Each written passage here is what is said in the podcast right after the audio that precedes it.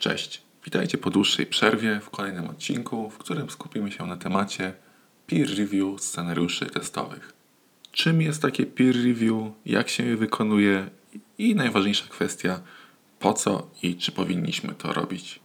Także odpowiedzi na te pytania i więcej już w tym odcinku. Zapraszam. Na początku może dla tych, którzy jeszcze tego nie robią albo nie robili nigdy w swojej firmie, co to jest peer review scenariuszy testowych. No, peer review w skrócie jest to przegląd przez drugą osobę robiony, a na pewno mogliście się, jeśli tego nie używacie, spotkać z podobną praktyką. Mianowicie programiści zawsze, gdy napiszą jakiś kod, jakąś część kodu, to tworzą pull requesta i dają taki kod do review reszcie zespołu innym programistom.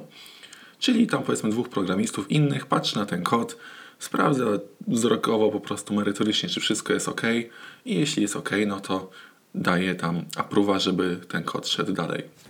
Także bardzo podobna sytuacja dzieje się też w testach, tyle że oczywiście testerzy, tutaj mówimy o zwykłych testerach manualnych, nie piszą kodu, a piszą scenariusze testowe, testy, które potem będą wykonywane, aby potwierdzić, że nasza aplikacja spełnia wymagania. Także peer review scenariuszy testowych będzie to w skrócie przegląd takiego scenariusza przez kolegów z zespołu innych testerów pod kątem właśnie merytorycznym. Teraz pytanie, czy wszystkie firmy używają peer review właśnie, no jako iż może to być dla Was coś nowego, to właśnie nie wszystkie firmy używają czegoś takiego. Niestety często firmy, które są nowe, bądź małe, bądź chcą być powiedzmy takie mocno agile'owe, odchodzą od tego. Peer review kojarzy mi się bardziej trochę z waterfallem, z takim dłuższym procesem developmentu, natomiast wiadomo jak jest, często jest szybko, szybko, szybko. No i firmy niestety olewają to peer review. A czy słusznie, czy nie, no to o tym porozmawiamy za trochę. Dobrze, to jeśli wiemy już czym jest peer review, to może przedstawmy sobie jak wygląda takie przykładowe flow naszego peer review. Ok, to to nasz punkt wyjściowy. My jako tester piszemy sobie jakiś scenariusz testowy pokrywający jakieś tam jedno wymaganie A powiedzmy. Napisaliśmy taki scenariusz testowy i właśnie zaczynając ten proces peer review oddajemy taki scenariusz do review do innego testera z zespołu. Oddajemy, to znaczy na przykład assignujemy, jeśli jest to w Jirze lub w podobnym narzędziu napisane, bądź też wysyłamy plik Excela, jeśli jest to w Excelu scenariusz testowy. W jakiś sposób po prostu dostarczamy ten scenariusz napisany przez nas do testera B. No i co się wtedy dzieje? Taki tester B otwiera ten nasz scenariusz, przegląda go, pisze jakieś komentarze, zgłasza nam jakieś uwagi, czyli po prostu dostajemy od testera B, który przejrzał nasz scenariusz testowy jakiś feedback. My z tym feedbackiem nanosimy poprawki na nasz scenariusz testowy, oddajemy go ponownie do tego samego testera, do ponownego review. Ten tester patrzy, widzi, że wszystkie powiedzmy poprawki zostały naniesione. Dostajemy akceptację na taki scenariusz testowy od testera B i co? I mamy gotowy scenariusz testowy, który pięknie przeszedł, przeszedł nam cały proces review. Jest też potwierdzony, zaakceptowany przez innego testera i nadaje się już do egzekucji. Jest to skończony scenariusz testowy, napisany pięknie. Także widzicie, wracając do tego punktu, iż niektóre firmy omijają ten proces ze względu na czas, no, no w mojej opinii peer review naprawdę nie zajmuje aż tak dużo czasu a niesie ze sobą bardzo, bardzo duże korzyści dla jakości scenariusza.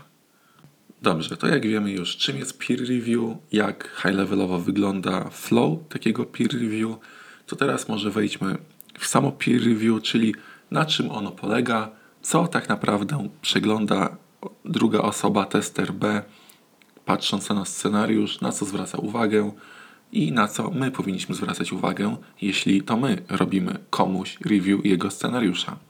Dobrze, to już na wstępie, jeśli chodzi o wykonywanie peer review, chciałbym zwrócić uwagę na jedną ważną rzecz. Niektórzy, dokładając chyba z dobroci serca trochę wysiłku, albo nie wiedząc tak naprawdę, co dokładnie mają sprawdzać, mylą peer review z tak zwanym dry runem scenariusza testowego.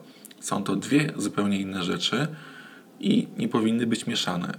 Co innego, jeśli robimy peer review, a po nim dry runa, ok, ale wiele osób po prostu robi jednocześnie dry runa, peer review i nawet nie jest tego świadoma. Już tłumacząc, co oznacza co, mianowicie peer review nie jest dry runem, czyli peer review nie, nie polega na wykonaniu tego scenariusza testowego.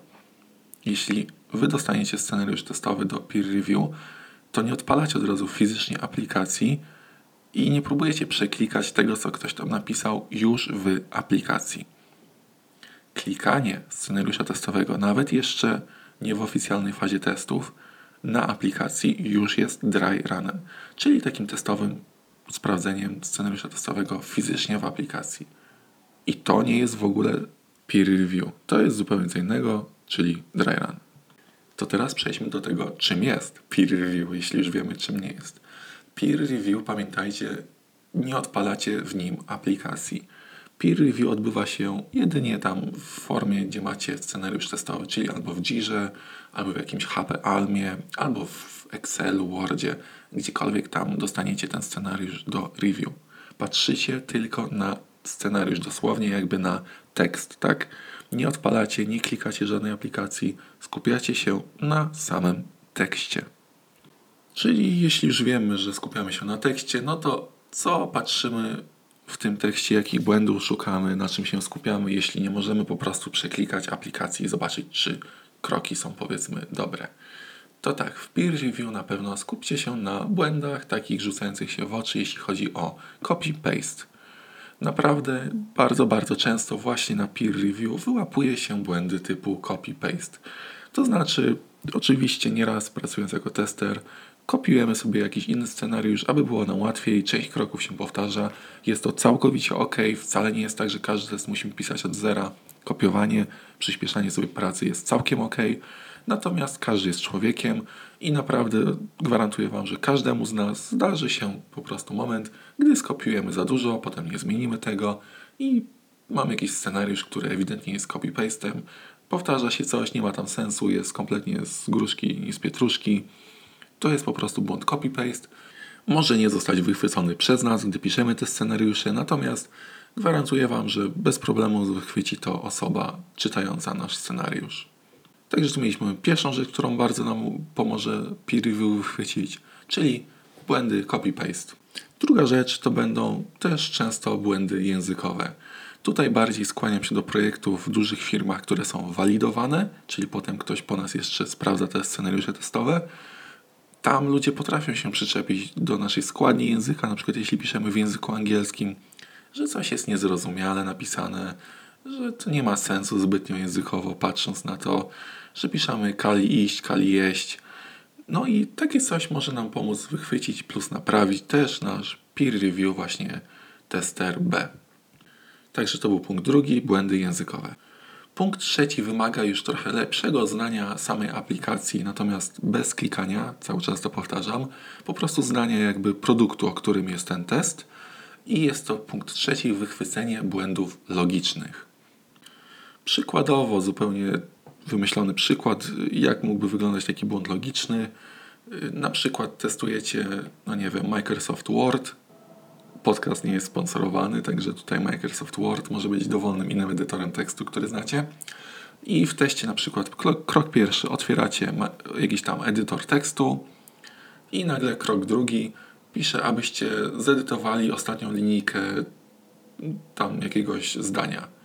No i tu jest błąd logiczny, gdyż w poprzednim kroku nigdzie nie było, abyście cokolwiek napisali, cokolwiek tam przekopiowali.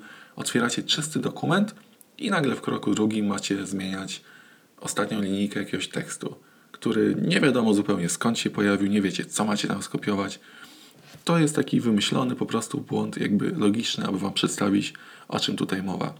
Natomiast tak jak wspomniałem na samym początku, błędy logiczne wymagają tego, aby już po prostu tester przeglądający Wasz scenariusz testowy również był zaznajomiony z tą aplikacją czwartym, już takim bardzo rzadkim, powiedzmy, specyficznym case'em, y, który może chwycić peer review, również ponownie jedynie chyba w projektach walidowanych, w których takie rzeczy są y, powiedzmy ważne, jest wychwycenie, gdzie na przykład brakuje jakichś obowiązkowych załączników.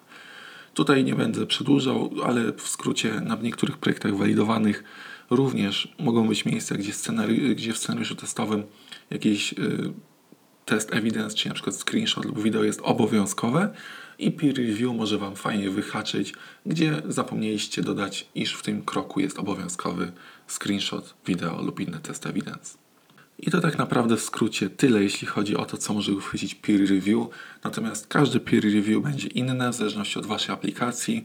Może uchwycić jeszcze jakieś tam złe wpisane bazy danych w prerekwizyty do testu, złe jakieś środowiska, wszystko, co tak naprawdę rzuci się w oczy drugiej osobie i co nie będzie się, że tak powiem, spinało z tym, czego ona się spodziewa po tym teście. Dobrze, to w ramach podsumowania chciałbym tylko Wam wspomnieć, iż pamiętajcie, że gdy dostaniecie zwrotne komentarze, feedback od tej osoby, to też nie jest tak, że wszystkie komentarze musicie nanieść, możecie je challenge'ować. To jest też zdanie drugiej osoby kontra zdanie wasze. Część komentarzy będzie sensowna, natomiast część możecie challenge'ować i finalnie ich nie, na, nie nanieść. Ale i tak, mimo wszystko, jeśli tego nie robicie w tym momencie w waszej firmie, nie ma peer review, po prostu piszecie scenariusz testowy i on jest skończony, gdy wy stwierdzicie, że go skończyliście, to bardzo, bardzo serdecznie Was zachęcam do spróbowania wprowadzenia takiej zmiany w organizacji, do robienia peer review przy scenariuszach testowych, zanim one zostaną zaklasyfikowane jako gotowe, skończone. Zobaczycie, że po pierwsze nie wymaga to wcale dużo czasu, właśnie dlatego, co wspominałem już kilkukrotnie, że nie klikacie tego scenariusza testowego fizycznie w aplikacji, tylko ktoś odpala, podpala, przepraszam, ten tekst i po prostu przegląda tekst, więc review można zrobić tak naprawdę w 5-10 minut. Natomiast jakość bardzo, bardzo wzrasta. Nie ma jakichś głupich błędów copy-paste, jakość językowa również może wzrosnąć. Świadomość w ogóle, jakie testy się przewijają przez zespół testowy, także wzrasta. Nie ma jakiegoś tam kiszenia wiedzy w jednym testerze. Ludzie znają nowe feature'y, nowe storiesy, które wchodzą. A najważniejszy punkt powiedziałbym jest taki, że po prostu stara zasada, co dwie głowy to nie jedna. To jak najbardziej tyczy się również scenariusza testowego i zawsze będzie Wam dużo prościej i wyjdzie dużo lepszy produkt z tego, na co spojrzą dwie osoby, niż Wy sami. Także to na tyle w tym odcinku. Dziękuję Wam za odsłuchanie i do usłyszenia już w kolejnym odcinku. Trzymajcie się, cześć.